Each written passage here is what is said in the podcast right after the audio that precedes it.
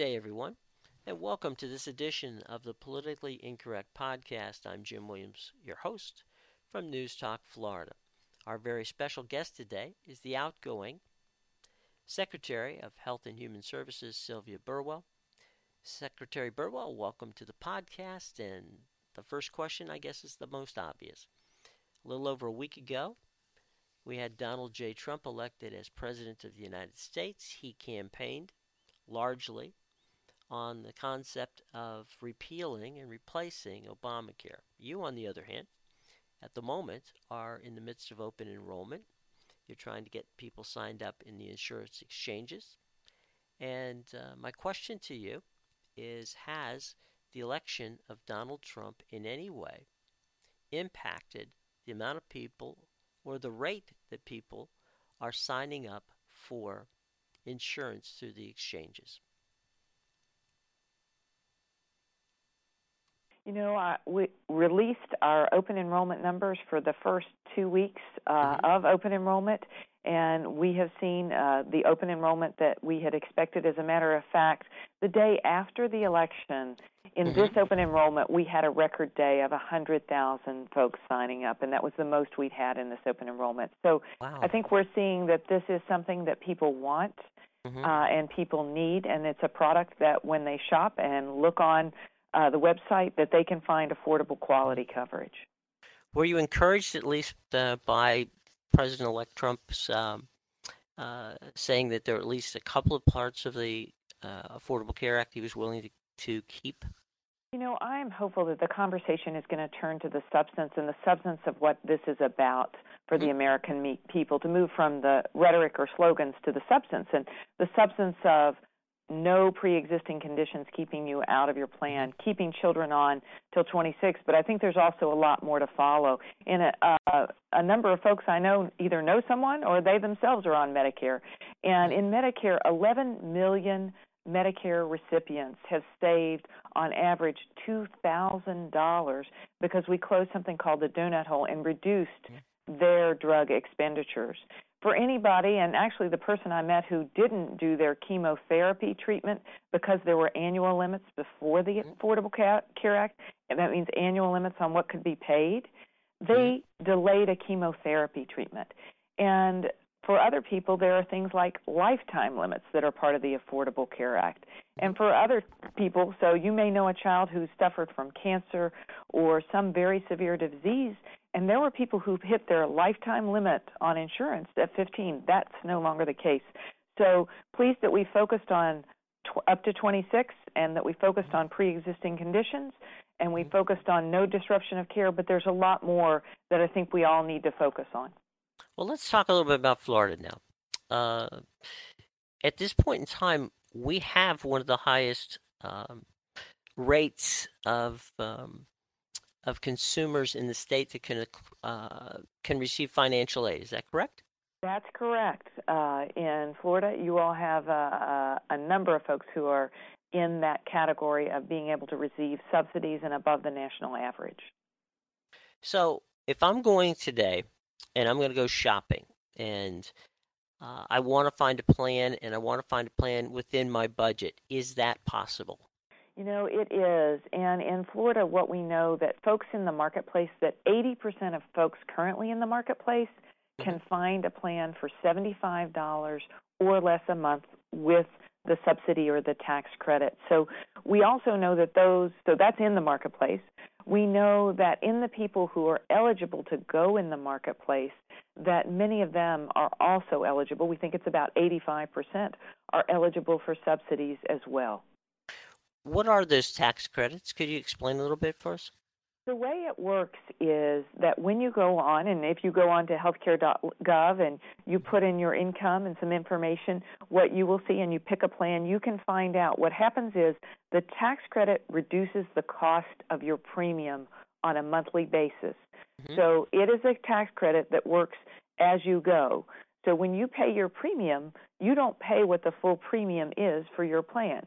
You mm-hmm. pay what the premium is once you've subtracted out the tax credit that you're eligible for.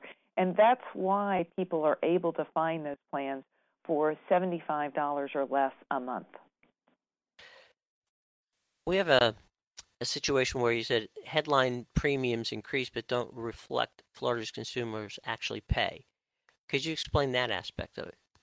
So there are a number of things, and first, I think it's important to reflect that in the United States, 159 million people get their insurance through their job, their health insurance through their job. Mm-hmm. And for those folks, in the last six years, we've seen five of the slowest years of growth in premium that are on record. So that group of people not impacted by the announcement. For those who are in Medicaid and Medicare, not impacted by the premiums in the marketplace. And for those that are in the marketplace, what we know is that the way that the Affordable Care Act was designed is for those that are receiving those tax credits or subsidies, they move as premiums move. So those people are insulated from those changes. And for the 15% nationwide, and it's smaller in Florida, who will see those premium changes, it varies state to state. And what we know in Florida is that Florida had much smaller increases in the premiums than other places across the country.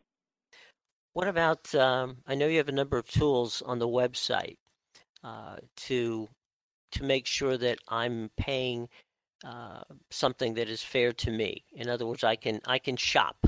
Uh, how long does it take, and how much homework should I be doing?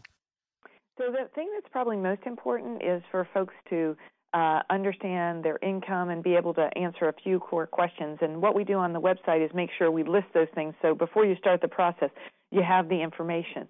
The actual filling out of the ap- application is very quick now, and uh, some I think can get it done in certainly under 20 minutes. However, what takes a little more time it depends on you and that's the shopping and if you're a person who knows exactly what you want in terms of premiums deductibles the physicians, the shopping is something that can be faster or it can be longer depending on you.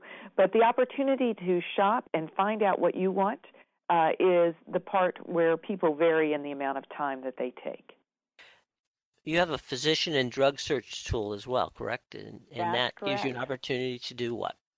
That gives you the opportunity, if you look at a plan and say, hmm, I'm interested in that plan, what you can do is if there's a particular doctor in your area that you want to know if that plan is in if that doctor is in that plan, you can look it up. Or for instance, say if you're diabetic and you want to check certain medications to see if they're in the plan, you can do that as well. So to afford you the opportunity to do some checking about the plan that you might purchase. Okay, that's fantastic to know, and I appreciate the time. Secretary, um, you'll be leaving soon. It's just the way it is in government. Uh, what are you most proud of, of the accomplishments you've had when you've been ahead of HHS? You know, I'm so fortunate to be at a place where we're doing everything every day from improving the way we do Head Start to finding a vaccine for Zika to fighting Ebola to the research that is helping us find better treatments and cures for cancer. So it is a whole range of things that I feel so fortunate to have worked with this great team on. But I will say at the core of that is the idea of fundamentally changing healthcare in our country so we increase the access, we increase the affordability and quality for our nation. United States Secretary of Health and Human Services, Sylvia Burwell, thank you so much. We wish you all the best. You've been very kind to us over the years, and we hope that uh, we see you somewhere down the line. Thank you so much. I appreciate it and appreciate you all having me on. That brings to a close this edition of the Politically Incorrect Podcast. I'm Jim Williams, your host from News Talk Florida. We would, of course, like to thank our very special guest, and that is the outgoing Secretary of Health and Human Services, Sylvia Burwell. We wish Secretary Burwell all the best in her future endeavors.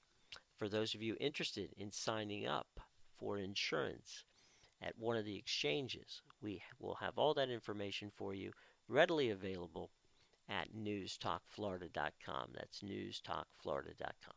So until next time, thank you for listening. We hope you enjoyed it. I'm Jim Williams, your host for the Politically Incorrect Podcast, right here on newstalkflorida.com.